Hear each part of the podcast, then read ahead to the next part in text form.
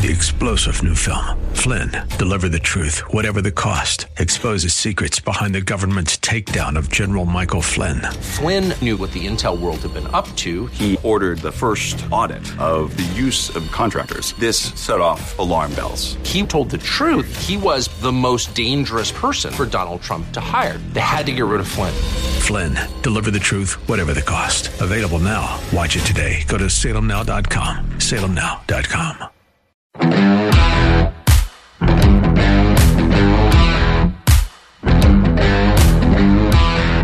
Shut up and sing. Or better yet, just shut up. By now, you know that uh, Director of Homeland Security, Mr. Mayorkas, announced yesterday that he had put together something called the Disinformation Governance Board. But that's not the only contribution he made to contemporary government insanity. And now it's time for the Jerk of the Week, starring John Steigerwald. That's right, he had to appoint somebody to run this idiotic bureaucracy. And when he did, we were all exposed to this lunatic, Nina Jankowicz. And she emerged as a late winner this week because of this. Information laundering is really quite ferocious. It's when a huckster takes some lies and makes them sound precocious by saying them in Congress or a mainstream outlet. So, disinformation's origins are slightly less atrocious.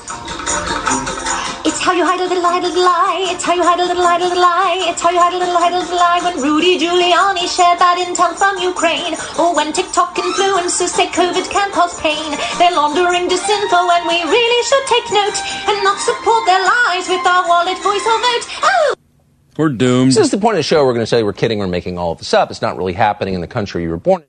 Uh, that's right. Uh, they had to appoint somebody, and that was her, and we're doomed from that. Uh, that was from, uh, I believe, um, Tucker Carlson's show last night. That was lifted from. That's what the Tucker popped in there for a second. Thanks, Tucker. Nice to see you.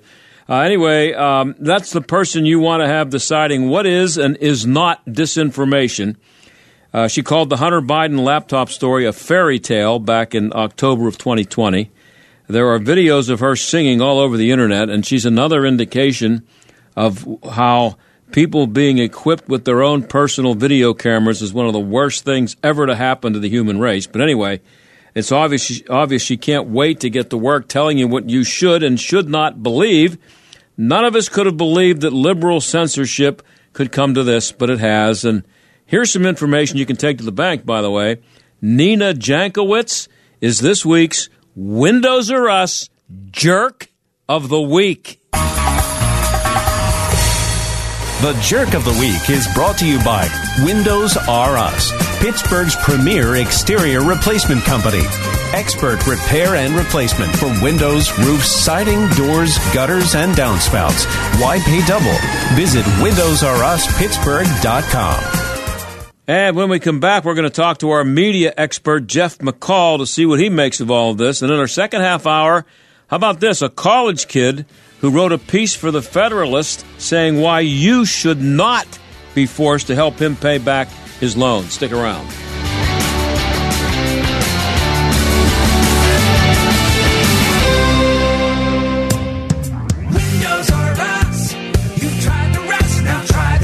When it's time to replace your roof, siding, gutters, and downspouts, entry doors, and of course windows, you can count on Windows R Us, the area's premier exterior replacement company. This is John Steigerwald. With over 50 years' experience in the home remodeling industry, Windows R Us offers repair and replacement for all your exterior home projects. Why pay double with some other companies? Windows R Us will always give you the best price on the best in-class products, backed by the best warranties in the industry, all with zero sales pressure. And speaking of zero, Right now, get zero interest financing for 12 months and no processing fee with prices set to increase on all exterior products. Lock in your quote today. Schedule a free estimate and inspection today at WindowsRUsPittsburgh.com. You've tried the rest, now try the best. WindowsRUsPittsburgh.com. Windows R Us. You've tried the rest, now try the best. Dr. Mehmet Oz confessed, quote, I'm not socially conservative. Mehmet Oz is a liberal on guns. Listen to him in his own words. How do we keep guns out of the wrong person's hands? Red flag laws. Even worse, Oz supported New Zealand style forced government gun buybacks, tracking gun owners with universal licensing, and an assault rifle ban. No wonder Mehmet Oz confessed, quote, I'm not socially conservative. Mehmet Oz, a Hollywood liberal and total fraud. Dave McCormick, he's an Iraq combat veteran with a Bronze Star. He's a proud son of Pennsylvania and a sportsman. Dave McCormick is a conservative who you can trust to stand up to the woke liberal mob and protect your Second Amendment rights. Honor Pennsylvania Inc. is responsible for the content of this advertising. Not authorized by any candidate or candidates committee. Paid for by Honor Pennsylvania Inc. HonorPennsylvania.com. This view was worth a hike. Right? And it's a good way to stay on top of my health. Yes, I'm Cologuard, a prescription colon cancer screening option for people 45 plus at average risk. Have you screened for colon cancer? Not yet. Don't wait. It's more treatable when caught in early stages. Tell me more. Cologuard is non invasive and it's used at home. It detects altered DNA in your stool to find 92% of colon cancers. 92%? Yep, even those in early stages. This was seen in a clinical study with patients 50 and older. Any positive result should be followed by a diagnostic colonoscopy. False positive and negative results may occur. Cologuard is not a replacement for colonoscopy in high risk patients. Do not use if you have had adenomas, have inflammatory bowel disease and certain hereditary syndromes, or a personal or family history of colon cancer. Most insured patients pay $0. Ask your provider or an online prescriber if Cologuard is right for you, or visit Cologuard.com. I'm in. Are you wondering if this year you'll still be asking why it seems so easy for other people to find love but so hard for me? If you're feeling the pain of being alone and are tired of everyone around you finding their soulmates and leaving you behind, then get ready to remove the barriers to finding the marriage of your dreams and start believing it's possible for you. Hi, I'm Jackie Dorman. Join me in my Married in 12 Months challenge where I'll teach you why now is your time to find love. What are the lies that are holding you back? Why God wants you to be married, the biblical law of attraction, and the tools you need to become a bride. Listen, if you deeply desire to be married but you're still single, you should be doing something about it. Sign up for my free Married in 12 Months 5 day challenge at lovestories.com. The only thing you have to lose is the pain of being alone on your journey. So join me at lovestories.com. That's lovestories.com. The John Steigerwald Show, AM 1250, The Answer.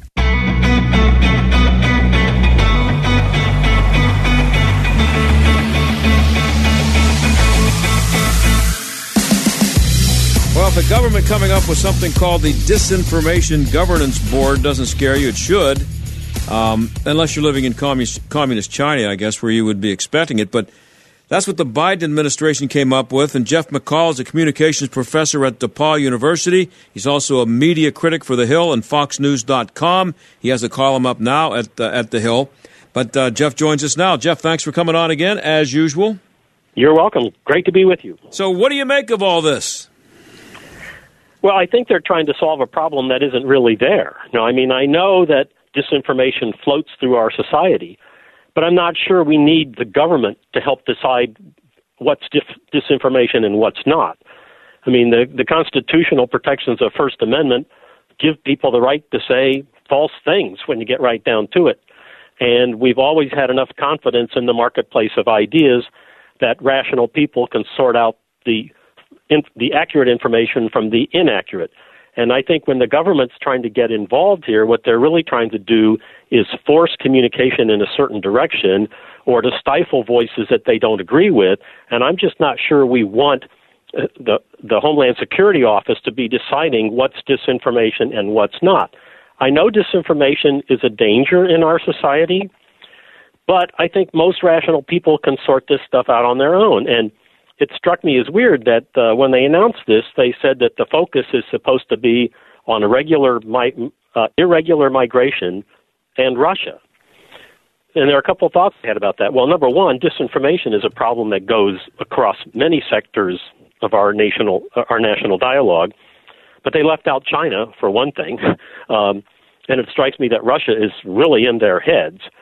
But I am also just thinking, let us sort this out. Let the marketplace fix these things. The federal government has lots of levers to get information out on their own. and they can use those levers to correct information that they see. But I don't think we need a governance board, number one, to tell us what they decide is false, because that's one of the issues here.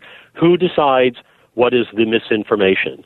And I'm not sure we want Mayorkas from Homeland Security deciding for us what's misinformation or not, because for one thing, he showed up in front of a congressional hearing this week and told us that things were under control at the border. Yeah. All right. Well, they're not. Right. And so, in a sense, he already has to be sanctioned by his own disinformation governance board because he's telling us the border's under control and we know it's not. So, a lot of things there to sort out and a lot of concern, but you know, the constitutional framers said Congress shall make no law abridging freedom of speech or of the press, Mm-hmm. and we have an agency here now that is going to help try to decide for us what people are allowed to say and what not. And the other thing I think is, what are the sanctions? You Yeah. know, do they have any clout to like say, "Oh, you promoted disinformation. What are we going to do about it?" I mean, they really don't have any, you know, procedures to like punish anybody. What are they going to do? Take your Uh, break- computer away. They're gonna you're- break our pencils. You're, you're not allowed to use your computer anymore. We're taking your phone, your computer. No more tweeting.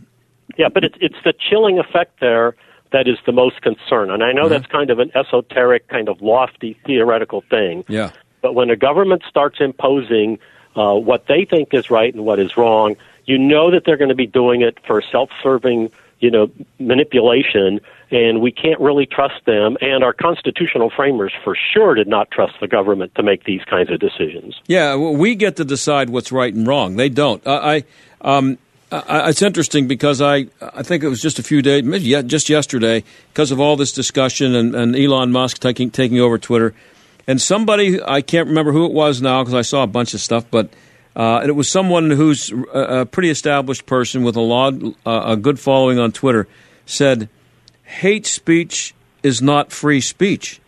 And I, I was stunned that anybody would be that stupid. That's exactly what free speech is.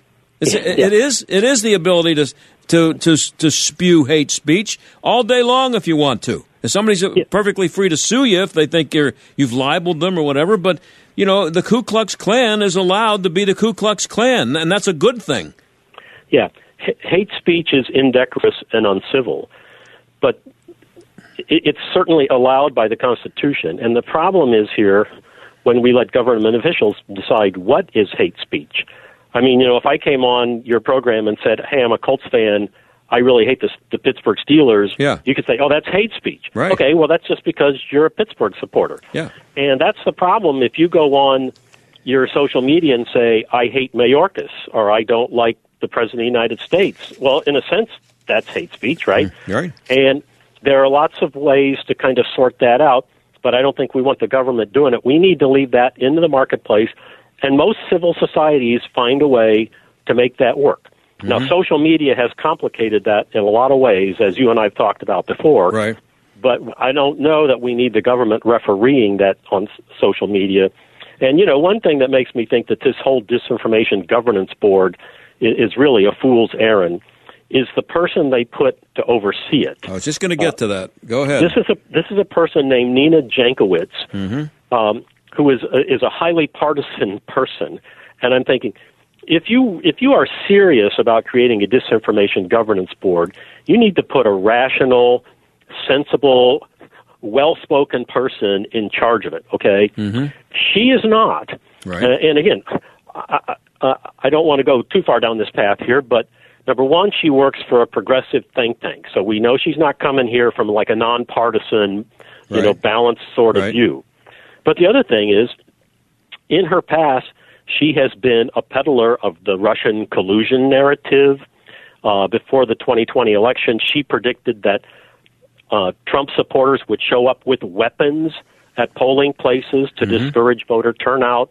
She's also a person who said then when uh, that when the Hunter Biden laptop story came out that that it was a Trump plant and there was nothing to that story. So I'm thinking this is a person who has actively engaged in disinformation on her own. It's unbelievable. And she's being put in charge of deciding what's disinformation on a national level now, and that just makes no sense at all. Well, it should uh, make you feel good to know that, uh, and and her too, uh, this, whatever you say about her, she was the winner of this week's Jerk of the Week award to open the show today, so she has that going for her. Um, I'm sure she'll be proud of that. yeah. Now, she's 33 uh, years old, and, and she referred to the Hunter Biden story back in 2020 as disinformation, and now she's in charge. Just ridiculous. And Yeah, is, is it a coincidence that uh, this and she showed up about uh, 15 minutes after Elon Musk took over Twitter? Well, that, that's kind of an interesting coincidence that um, you know the government all of a sudden has its hair on fire that somebody they don't approve of uh, is going to be in charge of a major social media platform.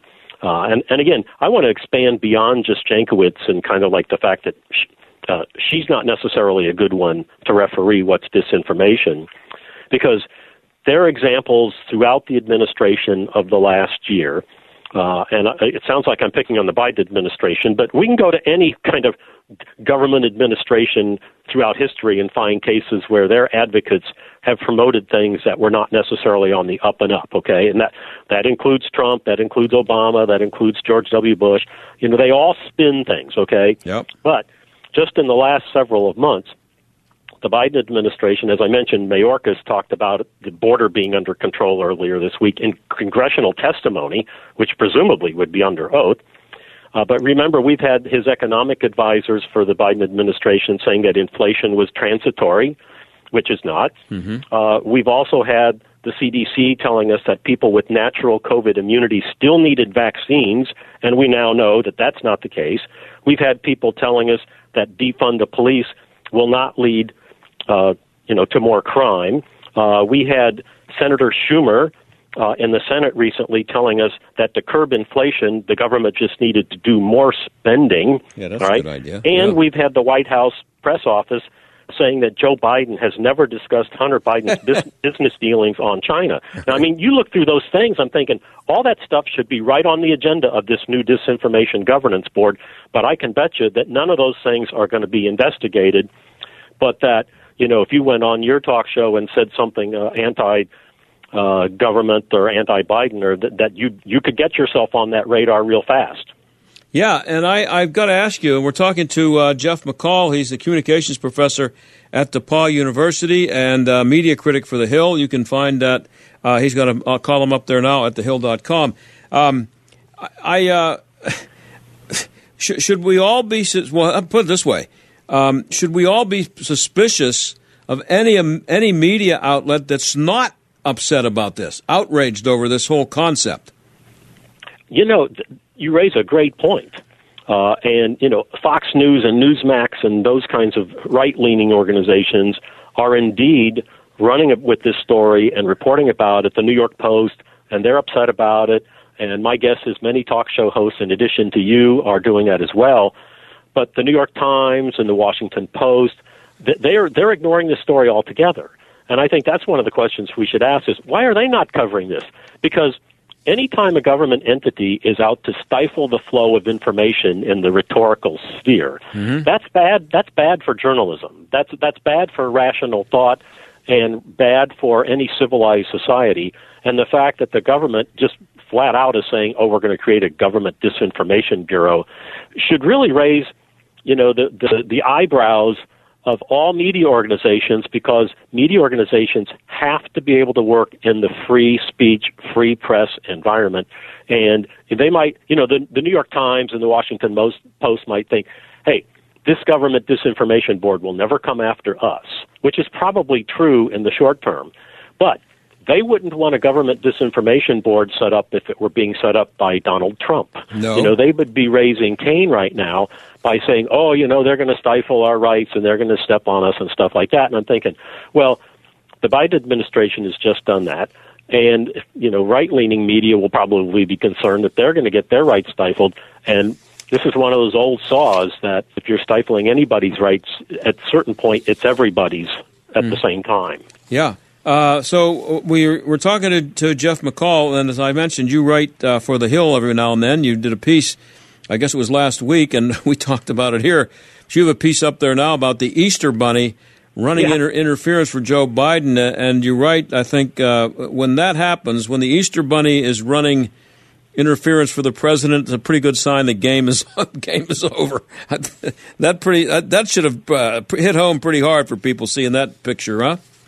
Yeah, and uh, I mean, people remember that from the Easter egg uh, celebration they had at the White House several days ago. Yeah, and I must say, it, it saddens me to have to write that the thesis of the argument in the article was basically that reporters should stop lobbing questions at Joe Biden, uh, whether they're in press conferences or those press pool sprays or whatever.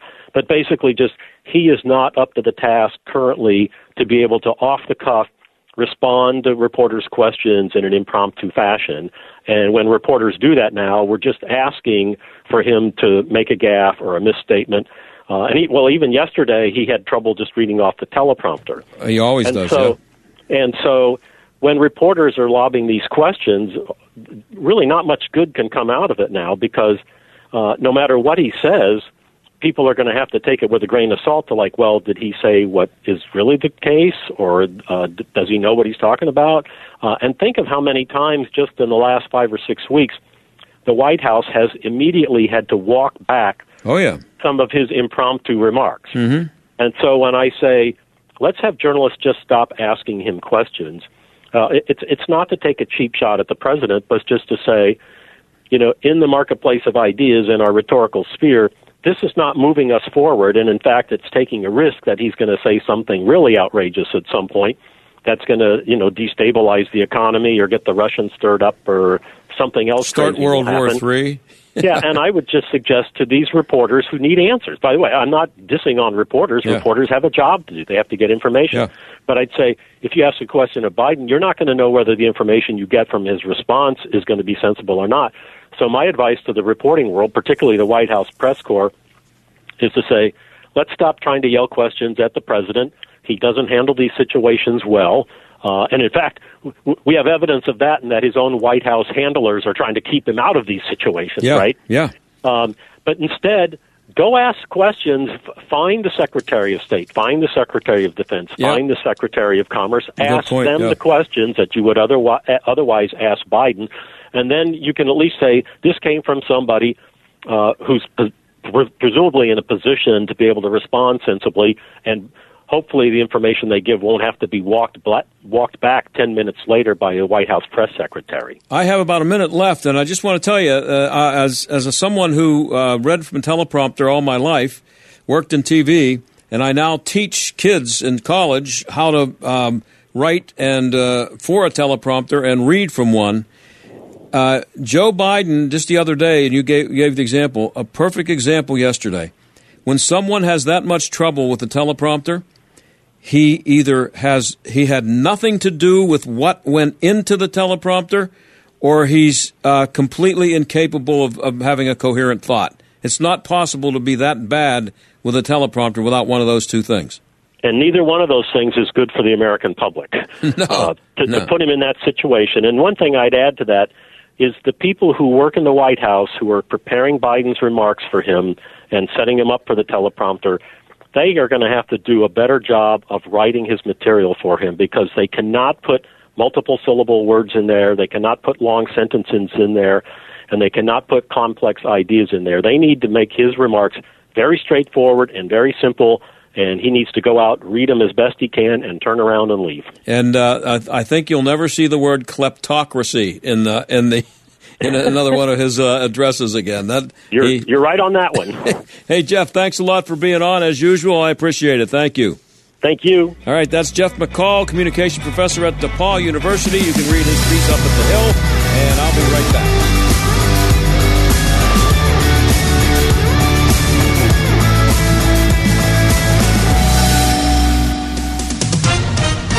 With SRN News, I'm John Scott. The mayor of the Ukrainian city of Mariupol says those hiding at a massive steel mill are running out of food, water, and medicine. That steel mill is the last position held by Ukrainian fighters, who are also with civilians. The U.S. House has given final passage to legislation that would streamline a World War II era military Lend Lease program. Republican Representative French Hill of Arkansas says the revival of the program sends a powerful message. Winston Churchill thought up the idea of Lend Lease. he talked uh, to his essential partner in the very special transatlantic relationship, FDR, Franklin Delano Roosevelt, into this concept. Roosevelt sold it to the Congress. And it is a real moment in history that, that we are back on this House floor supporting Lend Lease. This is SRN News. I'm Andy. If you don't know me, it's probably because I'm not famous. But I did start a men's grooming company called Harry's. The idea for Harry's came out of a frustrating experience I had buying razor blades. Most brands were overpriced, overdesigned, and out of touch. At Harry's, our approach is simple. Here's our secret. We make sharp, durable blades and sell them at honest prices for as low as $2 each. We care about quality so much that we do some crazy things, like buy a world-class German blade factory. Obsessing over every detail means we're confident in offering a 100% quality guarantee.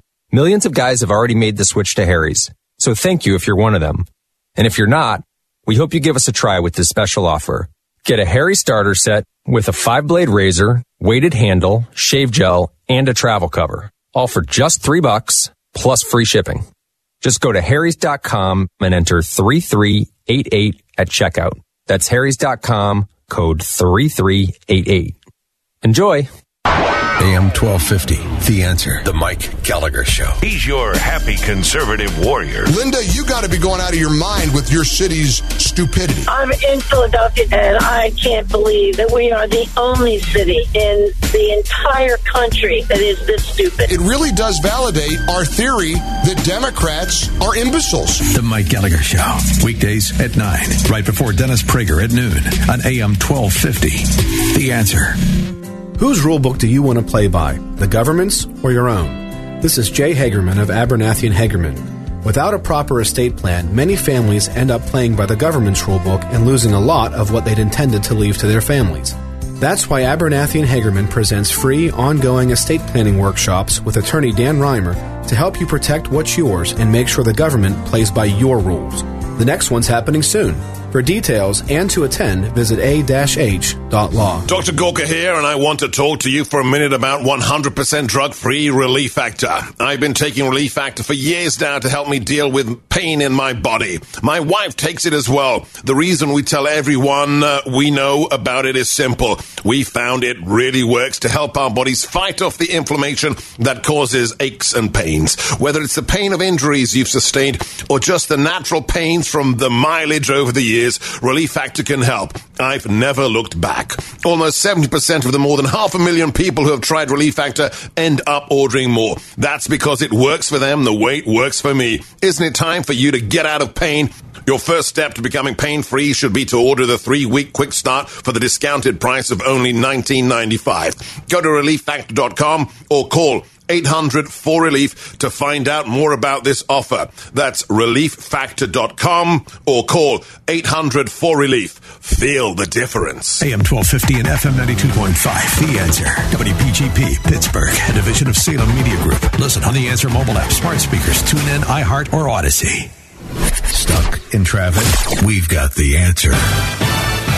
A number of jam ups out there, Parkway East on the inbound side. Pretty solid. William Penn Highway down to the Squirrel Hill Tunnel. Delay getting close to about an extra 20 minutes. Outbound tying up between Glenwood and the tunnel. Parkway West, outbound trip Banksville Road to Carnegie, at least a 10 minute delay. Outbound 28, slow go between Butler Street and the Highland Park Bridge. That's a look at traffic. I'm Jenny Robinson.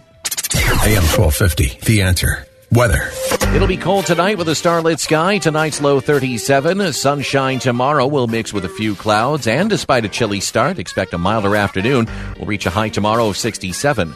Partly cloudy tomorrow night with a low of 51. Sunday cloudy with a couple of showers and a thunderstorm. We'll reach a high Sunday of 67. With your AccuWeather forecast, I'm forecaster Drew Shannon. This is the John Steigerwald Show on AM 1250 and FM 92.5. The Answer. Well, Joe Biden uh, threatened again yesterday to make us all pay back loans that we didn't take out. It's not a matter of if your money is going to be uh, confiscated from you to help pay back student loans. It's just a matter of how much Joe thinks he can get away with and how much he thinks it'll help Democrats get votes a few months from now. Shawn Fleetwood is a senior at the University of Mary Washington Uh, that's in Fredericksburg, I believe, and an intern at the Federalist. And he says he doesn't want you to repay, uh, repay his loan. He joins us now. Shawn, thanks for being here. Hey, John, thanks so much for having me. I really appreciate it. So, um, first of all, Mary Washington, University of Mary Washington, I looked it up. It's named after uh, George Washington's mother, right? Correct. That's interesting. Okay. I just wanted to check yeah, I'm on that. surprised they haven't uh, changed the name of the school yet. yeah, right. It's coming. Believe me. Uh, so, so why are you turning down free money? I'm turning it down because when I four years ago, I'm about to graduate next week, so very excited about that. But uh, when I four years ago decided to go to college, I made it a personal decision that you know this is my responsibility, and I'm taking out these loans in my name, and so it should obviously be me the one to repay them. It's always been you know kind of how I was raised. You want something, you earn it. And over the past four years, I've really, you know, not to pat myself on the back or, you know, self-aggrandize or anything, but I've really worked hard, you know, part-time jobs, um, applying for dozens of scholarships, you know, kind of working my butt off to pay for school. And now you have Uncle Joe saying, oh, well, we're just going to, you know, disperse this out amongst the population. They say cancel student debt, but it's not really canceling student debt. You're just transferring the responsibility from individuals who either chose not to go to college or those who did and have worked off or are working off their student loans. It's kind of a wild concept there, Shawn. You know, pay back a loan you took out. Come on, is this a radical thing on campus these days? Yeah, personal responsibility. It's uh, sadly something that's um, slipping away in our culture, I think, but um, hopefully, you know, people like me can start to kind of bring it back. Well, how many of your uh, fellow generation, your generation Z, right? I get, I lose track of the generations. You're Z, right? Correct. You know, how, Correct, yes. how, how many of your fellow Generation Z college student friends agree with you on this? Um, very few.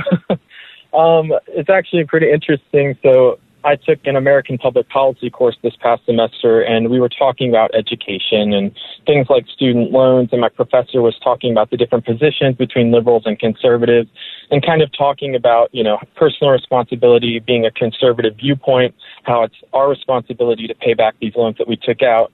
And he said, "Oh, I see a lot of you are shaking your heads no." Um, which doesn't really surprise me. I go to a pretty liberal school, as I'm sure a lot of uh, conservatives do, um, just given the status of higher education. But um, yeah, it's it's not a popular opinion amongst my age group, that's for sure. So uh, Joe Biden um, uh, proposing this, it's it's it should get him a lot of votes among people your age and um, maybe a little older, people who are in the early days of paying back their loan. Yeah, I, I really think that that's the goal here. I mean, Joe Biden is, I'm sure your listeners know, is completely underwater in the polling, even in, you know, left friendly polls like Quinnipiac. He's down under, uh, specifically with Generation Z. And I think this is really a bribe in a way to kind of garner that votes back and kind of get some of the Democratic base excited for the midterms. And wh- what about the uh, the faculty and uh, just the, the general feeling among the the non students at the school?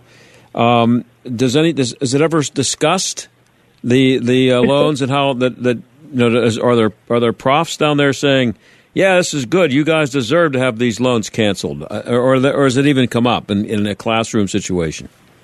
It's it's never really come up for me. Um, I was fortunate enough to have kind of a balance, surprisingly or not, of you know conservative and liberal professors. I definitely have had those liberal professors who do push their views in the classroom, uh, but student loans have, has never been really a topic that's come up in discussion. You did a lot of good research for your piece, and we're, we're talking to Shawn Fleetwood. He's a senior at the University of Mary Washington, and he's also an intern at the Federalist. Uh, we've had them uh, uh, a few interns come on here. They're always uh, really good writers and good on the radio, and you're right there with them, Shawn. I appreciate you doing it. But um, you, you did a lot of good research for your piece, and you came up with some good numbers. For instance, how many people who didn't go to college are going to be forced to pay for the kids who did? Right. So these are numbers as of 2020, so they are bound to have changed, but roughly uh, 37.5% of Americans 25 years old have some form of a college degree, whether that's associates, bachelor's, master's, you know, all that kind of stuff, which rough means that roughly two thirds of the country did not go to college. So you're going to force the two thirds to pay off the loans for the one third that did decide to go. But what's even more interesting than that is when you get into the financial breakdown of people with college degrees. So there was a study conducted by this uh, financial lending company called Earnest um, that analyzed, you know, the average debt um, per degree and what I guess the more expensive degrees were and who holds most of the debt in the country with respect to student loans. And what they found was that it's people in professions that are making three figures, like medical professions, um, you know, business administration, law degrees, uh, you know, the people making three figures. So when you hear people like Senator Elizabeth Warren come out and rail against the rich and the upper class, she's also at the same time championing student loan forgiveness. So what she's essentially doing is bailing out the very people that she wants to pay more in taxes. It's very uh, interesting to say the least. yeah, uh, the number you had there is uh, uh, people making over seventy-four thousand dollars owe almost sixty percent of the of the loans that are out there. Um, yeah, and uh, you know you get the impression when you hear Joe Biden and, and other liberals, uh, Democrats talking about this that this is going to be a, a great break for the poor, downtrodden students who are um, awash in debt and they really need this help to get out. And it's a totally false narrative, then, isn't it? Yeah, absolutely. I mean, the people that they're claiming that they're helping is the exact opposite group because you're forcing those people to essentially pay for the upper middle class and the high income groups who can't afford to go to college. Um, so, you know, this false claim that oh we're helping the poor people um, of America, you know, who took out these student loans, who you know worked their butts off. No, you're actually forcing the people who you claim that you're helping. You're actually forcing them to pay off the loans for the high income groups. Now, uh, what's the uh, at the University of Mary Washington?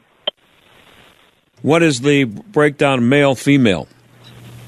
So it's a majority female school. I would say it's probably somewhere around 60% female, 40% male. Uh, and um, how do you do you detect a difference in um, men and women and how they feel about this issue?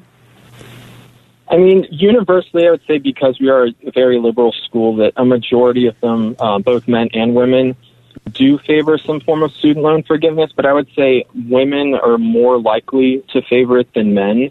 Um, and we're kind of seeing that play out in the polling um, with older generations and, you know, kind of the suburban housewife that still largely favors the Biden presidency. So, uh, very interesting correlation there. Yeah, and uh, so the, the rich are benefiting the most, uh, of course. And so, so, how are you going to pay off your loans? I mean, how much? I, I don't. You don't need to give me numbers, of course, but uh, how are you going to pay them off, and what kind of debt are you going to be looking at when you get out? So, as I mentioned earlier, I'm uh, graduating next week, and uh, over the past the past four years, I've you know worked part-time jobs and applied for scholarships, and I've been fortunate enough to receive some pretty big scholarships. Um, for instance, my entire senior year was paid for uh, with scholarships that I had applied for. Um, so right now, I'm looking at once I get out of school about thirteen thousand in student loans which is very small number compared to some of my friends who went to bigger schools like UVA and Virginia Tech and stuff like that. Well, what? How much work did you have to do in order to uh, be uh, eligible for those scholarships? How much? Uh, how much of that is based on you being repaid for work that you've done, either academically or otherwise? So a lot of it was um, academic stuff. Like they take into account extracurriculars and job, like whether you have a part-time job and stuff like that. A lot of it was academic based. So because I'm going into political science and journalism, I was able to apply for those scholarships that were more aimed towards that. Um, so most of it was academic um, from what I received. Okay, and and so you're not. That's not something that's worrying you a lot. That when you get out, you're going to need Joe Biden to bail you out. No, not at all. If I needed Joe Biden for anything, I'd be very concerned. well, I like this sentence from your piece. And again, we're, we're talking to Shawn Fleetwood. You can find his piece at thefederalist.com. He's an intern uh, and a senior at the University of Mary Washington. Um, this is a sentence that you wrote. Quote, if Biden gets his way, however, all that tenacity and dignity of work will have been for nothing. I got a feeling that there are not a lot of people on campus who buy into that. No, not at all. I think that campus again just provides a bubble for these kids. I think they don't really understand how the real world is supposed to work. And you know, we talk about canceling student loan debt. Well, why don't we apply that to other issues? Why not car payments? Why not mortgages? I mean, it, the list is never ending if you really want to get into it. But I don't think a lot of these kids understand the value of hard work and how a lot of people in America understand the value of personal responsibility and that when they take on, when they sign their name to something like taking out a student loan, they understand that it's their job to repay that. And if that means working multiple jobs or working overtime or making certain sacrifices, you know, to spend when it comes to missing out on time with friends and family, these kids don't understand that. And I think that we really need to instill that uh, back in younger generations. Yeah, that's called principle. Uh, going, you know, yeah. uh, following principle. Um, so, I, just, it's interesting to me to be talking to a college student because I, I also teach some classes at a local school here, uh, and I find uh, the, the, the school that I'm teaching at is uh, for people listening. It's Waynesburg, but it's a it's a small Christian uh, college, and I do find that most of the students, and I, I'm dealing mostly with uh, men because of the courses I'm teaching. They're uh, sports announcing and things like that. But anyway, I find them to be conservative. Um, is it hard to find a conservative, uh, not only just on your campus there at the University of Mary Washington, but other places uh, when you go home from you know on break? Uh, are do you find your friends who maybe you knew and liked in high school coming home as indoctrinated liberals?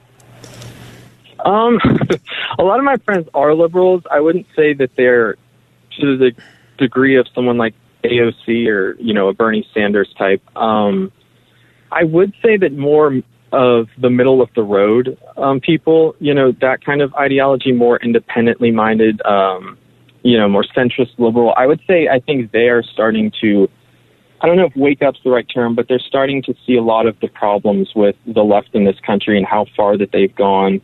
Um, you know, my aunt, for example, she was someone who was not into politics at all. And, um, you know, she has two daughters who play sports, and she's seeing all of this radical transgenderism that's being pushed um, when it comes to men and women's sports. And so that's really pushed her into the conservative camp. And so I really think that people who are more middle of the road, who aren't necessarily overtly political, whether it's young people, old people, I do think that the way that the left is handling themselves and pushing this radical neo Marxism, I really think that that's starting to wake a lot of people up to like, okay, I can't just sit on the sidelines any longer. I have to be involved and start paying attention more. Yeah, there's a feeling out there that uh, the Democrats have um, they've jumped the shark a little bit on this um, with the, with the transgender stuff and and um, and now coming out with uh, the uh, the disinformation management, whatever they're calling it, uh, board or whatever it is. Um, and does the average college student that you're uh, not just on your campus, but you know the average person that you know, you're the people you run with, do mm-hmm. they really pay a lot of attention to this stuff? Uh, or, and, oh. and, and, as you said, they're starting to more maybe notice what's going on.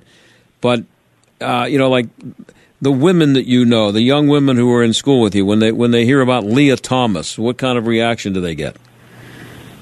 Um, they really don't play, pay that much attention to politics, um, which I think is a mistake because I think, you know, our founders gave us this country and we're supposed to be active citizens. And when people hear the term, you know, do your civic duty, they just mean, oh, let's turn up to the polls every two to four years.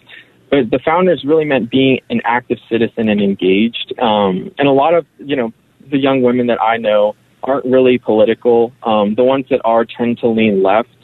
Um, but I haven't really discussed, you know, the transgenderism stuff with them that much. So I don't really have a take on that, unfortunately. So it's not an issue on campus there. They're not talking about having uh, um, multi-gender curriculum and, and, and, you know, just the usual bathroom stuff. Uh, uh, you know, is there any of that going on there? Well, there, there definitely is that. Um, just the circles that I run with, it's not a, a topic of conversation, but on campus broadly, yes. Um, they have gender gender neutral bathrooms yeah. in one of the um, buildings that I uh, had classes in. Um, and I walked in the bathroom and I was there was a girl standing there and I was like, oh, did I walk in the wrong one? And she's like, oh no, this is just a gender neutral bathroom.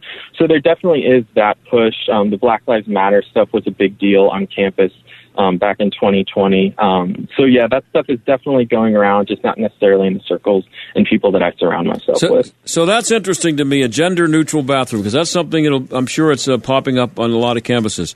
So I, I want to just, I want to pursue that a little bit. You, what's, what happens when you walk into a bathroom and you're a guy and there's a girl there? What are you supposed to do? You're supposed to leave, even though it's determined that it's neutral, neutral gender. Are you supposed to just go about your business, so to speak, uh, uh, or are you supposed to show some deference and leave? I mean, I leave just out of principle. Yeah. and just because I don't think men and women should be sharing bathrooms. Yeah. Um, but I, I just, I don't know. This is stuff that's just gone so off the rails in the short time that I've been alive. It's just insane to me how when I was, you know, like eight or nine years old when Barack Obama was running for office and he believed in traditional marriage, allegedly. Yeah. And now here we are, you know, whatever number of years later, and we're talking about infinite number of genders, Oh, yeah. men using women's bathrooms. It's just insane to me how far things have gone. Yeah. Uh, so, what are you going to do when you get out? What what do you what's your what's your major again? I'm majoring in political science and minoring in journalism. Uh, the You're dangerous there, I- Shawn. Very dangerous. Yes. A conservative majoring in political science and journalism. You better watch out. Go ahead. Sorry. What what, what do you want to do when you get out? Uh, I want to become a journalist. Hopefully, that's the goal. Um, so, there's anybody out there hiring, I'm always available. Yeah. uh, but I've really uh, enjoyed the opportunity of writing with the Federalist and interning. Um, the team that I get to work with is just an incredible group of people. You know, Sean Davis, Mollie Hemingway, and sometimes I really have to pinch myself uh, getting to be a part of this team. It's really an incredible honor. And so, whatever the future holds, I, I put all the trust in God um, to you know put me where I'm supposed to be. But uh, I'm very uh, thankful for where I am right now. Shawn, I, I wish I had been as sharp and as ready to go to work when I was uh, your age and a week from graduating as you are. Uh, you are on your way, my man. Great stuff. I hope people find your stuff at the Federalist, Shawn uh, Fleetwood, and uh, good luck when you graduate. And thanks for coming on the show. And look out, I might call you again. Thank you so much, John. God bless. All right, and we'll be right back.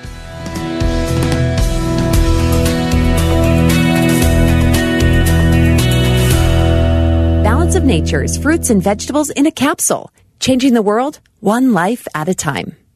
This product is life changing, and I tell everyone what a blessing down to nature. Fruits and vegetables is it's amazing, absolutely phenomenal. I'm telling you right now, this is an amazing thing. 30 days after taking this, everything is, is perfect. I could not be more happy. What a blessing. So, good job, Balance to nature. Good job. Get a wide variety of all your daily recommended servings of whole fruits and vegetables without having to leave your home. Right now, Balance of Nature is offering free shipping and 35% off on any new preferred order. Call 800-2468-751. That's 800-2468-751. Or by going to balanceofnature.com and make sure to receive this special radio offer by using discount code BALANCE. Remember that first paycheck when you started working all those years ago? You were finally out on your own, earning money. You looked at the net amount and thought, whoa, what happened here? It could be this way with your retirement accounts. You know how much you've saved, but if you haven't planned for the IRS, you could come up short in retirement. With tax laws constantly changing, there's a lot you need to know to make sure you're not paying more than your fair share. Roy and Jason Locks and the Synergy Group team can help. They will help you create a retirement plan that shows you how taxes could affect you now and in the future. To receive your complimentary tax analysis, call 412 673 7760. Make sure you know how these changes could affect you so you can avoid paying more to the IRS. Request your complimentary tax analysis today. Call 412 673 7760. Securities offered through JW Cole Financial, member FINRA SIPC. Investment advice offered through JW Cole Advisors. JW Cole Financial and JW Cole Advisors are not affiliated with the Synergy Group, Inc. The Synergy Group, Inc. may not give tax advice. The John Steigerwald Show, AM 1250, The Answer. Hey, you've heard about 2,000 Mules. That's the uh, explosive new movie from Dinesh D'Souza, who was a guest on this show yesterday. It was executive produced by Salem Media Group, and it tells the story of the people who tried to hijack the presidential election in 2020 and exposes the jaw dropping evidence about what really happened back then. And uh, the, so the truth has finally been exposed. Thousands of people around the country are already going to the nationwide theatrical release. I actually heard from someone today that uh, one of the local theaters near me has already sold out for next week.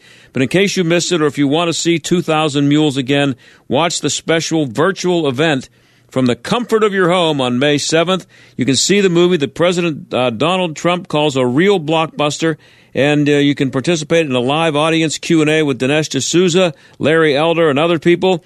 And you can watch on any device with a browser. Showtime is 8 o'clock Eastern Standard Time on May the 7th. You should visit 2000mules.com to get your tickets today. It's a one of a kind virtual event. That's the number 2000 mules.com. Okay, I got about uh, a minute or so left here. I got to talk about uh, Mel Kiper. He, um, I watched the draft last night, and I like to finish sometimes on Fridays with a little sports story. Everybody knows Kenny Pickett was drafted by the Steelers. If you care, you know. If you don't care, it doesn't mean anything to you. But I, am fascinated by Mel Kiper. He has been making a living and a good living since 1984, analyzing the draft for ESPN. Okay, he does this 365 days a year. That's that's his life is analyzing the draft, and people tune him in, and ESPN pays him lots of money to predict who's going to uh, draft whom what round they're going to go in. He does mock drafts that includes. I think he's still. I think he's still doing like all seven rounds, picking who's. It's just ridiculous. So he he picked the 32 guys for last night, and out of 32 guys, he got six right. Now remember, he did. He spends all year working on this. He's a he's sold as a gigantic uh, um, expert on this. He got six right out of 32. Mel Kiper could have started working on that yesterday after lunch, and he would have gotten six right. I, if I would have spent three hours yesterday or less working on it, I would have got at least six right. But you know what? I think it's great that Mel Kiper has pulled off this scam. I don't begrudge him one dollar. He's been doing this for 38 years. Keep it going, Mel. You're having a good time. You're fooling them. Great job. Talk to you Monday. The John Steigerwald Show is a production of The Answer Pittsburgh and Salem Media Group. Three star general Michael J. Flynn, head of the Pentagon Intelligence Agency, knew all the government's dirty secrets. He was one of the most respected generals in the military. Flynn knew what the intel world had been up to, he understood its funding. He ordered the first audit of the use of contractors. This set off alarm bells. The explosive new documentary, Flynn, Deliver the Truth, Whatever the Cost, and covers the facts behind this scandal. Flynn told the truth. He was the most dangerous person for Donald Trump to hire. I find out the worst enemy that I'm going to face in my life is right here in America. They took my assessment and they wanted me to change it. And I was like, I'm not changing it. They had to get rid of Flynn with in depth interviews, archival footage, and never before seen personal records of the man behind the headlines. I just felt like I was drowning. Flynn, deliver the truth, whatever the cost. Available now. Watch it today. Go to salemnow.com. Salemnow.com.